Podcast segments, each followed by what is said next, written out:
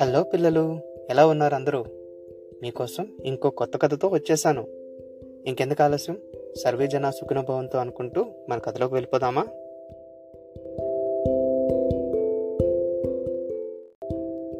Hello పిల్లలు ఎలా ఉన్నారంతా?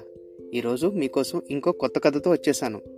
ఈరోజు మనం చదువుకోబోయే కథ పేరు పొట్టిపిల్లి మొహమాటం. కథ రాసిన వారు సింగంపల్లి శేష సాయి కుమార్ గారు. ఇంకా కథలోకి వెళ్తే పూర్వం సదాశివ కోన అనే దట్టమైన అడవి ఒకటి ఉండేది. వేలాది జీవరాశులకు అది నిలయం. ఆ అడవిని ఆనుకునే ఒక అందమైన పల్లెటూరు ఉండేది. ఆ ఊరు పాడికి చాలా ప్రసిద్ధి. పాడి అంటే ఆవులు గేదెలు వంటి పాలిచ్చే జీవులకు అది ప్రసిద్ధం అన్నమాట అక్కడ వారందరి ఇల్లు వరండాల్లో పాలు పెరుగు వెన్న ఒట్లపై వేలాడుతూ ఉండేవి. స్థానిక పిల్లులతో పాటు చుట్టుపక్కల గ్రామాల్లో ఉండేవి. రోజు ఆ ఊరికి రావడం దొంగతనంగా అందిన కాడికి పాలు వెన్న వంటివి తినడం చేస్తూ ఉండేవి. ఇంకా దొరికితే వేరే పిల్లుల కోసం కూడా నోట కరుచుకొని వెళ్తూ ఉండేవి. వాటిలో మజ్జ అని ఒక పొట్టి పిల్లి ఉండేది. అది ఇతర పిల్లులాగే రోజు ఏదో ఒక ఇంటికి వెళ్తూ ఉండేది. కానీ మజ్జ పొట్టిది కావడంతో అక్కడ ఉట్టికి వేలాడదీసిన పదార్థాలను అది అందుకోలేకపోయేది. ఈ విషయం సహచర పిల్లులకు తెలిస్తే పరువు పోతుందని తనకు అవమానకరమని భావించేది మజ్జ. దానితో అక్కడ పక్కనే నేలపైనో ఎంగిలి పాత్రల్లోనో మిగిలిన పదార్థాలను నోటికి పూసుకునేది. అదే మూతితో తమ నివాసానికి తిరిగి వెళ్తూ ఉండేది. అక్కడ ఉన్న మిగిలిన పిల్లులు తిన్నావా? అని అడిగితే జరిగింది చెప్పకుండా ఓ లక్షణంగా తిన్నా. అంతేకాదు మిగిలింది ఏం చేయాలో తెలియక అక్కడే పారేశా అంటూ గొప్పలు చెప్పేది. ఆ పిల్లులన్నీ చూడు దీనికి ఎంత పొగరో ఎంత మంచి ఆహారం దొరికితే మాత్రం అక్కడే తిని మూతి తుడుచుకోవాలి కానీ మన అందరినీ ఊరించడానికి ఇలా తుడుచుకోకుండా వచ్చేయడమేంటి?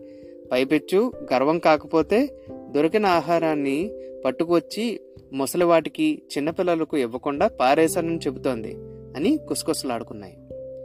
దానికి ఎలాగైనా బుద్ధి చెప్పాలని సరైన సమయం కోసం ఎదురు చూడసాగాయి ఒకరోజు పిల్లులన్నీ కలిసి ఒక విందు ఏర్పాటు చేసుకున్నాయి. అందులో అన్నీ కలిసి వేటాడి తెచ్చిన రకరకాల తినుబండారాలను గుండ్రంగా పేర్చి పెట్టాయి. మధ్య మీద ఉన్న కోపంతో అవి దాన్ని పిలవలేదు. అయినా విషయం తెలుసుకున్న పొట్టిపిల్లి మాత్రం ఈ రోజైనా కడుపు నిండా తినొచ్చు అనుకుంటూ ఉత్సాహంగా విందు జరిగే ప్రాంతానికి వచ్చింది. మధ్య అక్కడికి రాగానే మిగిలిన పిల్లలన్నీ నిన్నిక్కడికి ఎవరు పిలిచారు? నువ్వంటే మేము ఇక్కడి నుంచి వెళ్ళిపోతాం అంటూ దానితో వాదనకు దిగాయి. వాటి కోపానికి కారణం తెలుసుకున్న మధ్య జరిగింది చెప్పడానికి ఎంత ప్రయత్నించినా మిగిలిన పిల్లులు వినిపించుకోలేదు. ఇంతలోనే అక్కడికి చేరుకున్న పిల్లిరాజు మీరందరూ కాసేపు ఆగండి అంటూ ఆజ్ఞాపించింది. వెంటనే అవన్నీ శాంతించాయి. వాటి స్థానంలో అవి బుద్ధిగా కూర్చున్నాయి. మధ్యన నేను ఇక్కడికే నేనే పిలిచాను ఇందులో పొట్టుపిల్లితో పాటు మీ తప్పు కూడా ఉంది.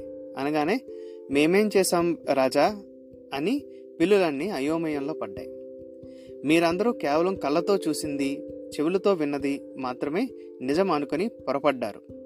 ఆ పొట్టిపిల్లి అన్ని పదార్థాలను ఒక్కతే తిని మిగిలినవి పారేసి ఉంటుందని నమ్మేశారు.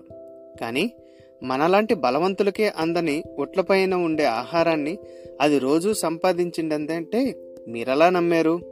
అయినా అవతల వారికి కనీస మర్యాద ఇవ్వడం మన ధర్మం కదా? అంటూ మిగతా పిల్లలకు అర్థమయ్యేలా చెప్పింది పిల్లిరాజు. నువ్వు ఎక్కడైనా మొహమాట పడచ్చు కానీ తిండి దగ్గర ప్రదర్శిస్తే మాత్రం అది నీకే నష్టం. కాబట్టి ఇక నుంచైనా అందరూ కలిసిమెలిసి ఉండండి అంటూ మధ్యతో అంది పిల్లిరాజు.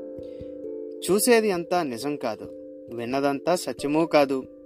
మొహమాటం మొదటకే మోసం అని తెలుసుకున్న పిల్లులన్నీ మధ్యను మిందులోకి ఆహ్వానించాయి. తాను చేసిన అమాయకపు పనికి లోపలే నవ్వుకుంటూ కడుపు నిండా తింది పొట్టిపిల్లి ఇంతతో కథ సమాప్తం. ఈ కథ తాలూకు క్రెడిట్స్ మొత్తం రచయితకే దక్కుతాయి. చిన్నపాటి మార్పులతో పిల్లలకు అర్థమయ్యే విధంగా నేను చదువు వినిపిస్తున్నాను. మళ్ళీ వచ్చే ఎపిసోడ్లో కలుద్దామా?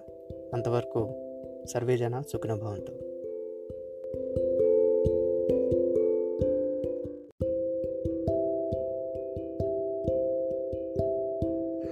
ఫ్రెండ్స్ మీకు ఈ ఎపిసోడ్ నచ్చిందా? నచ్చితే సబ్స్క్రైబ్ చేయండి. ఇంకా బోర్డు కొత్త కథలు చెప్తారు. మరి కొత్త కథతోని కలుదామా అంతవరకు బాయ్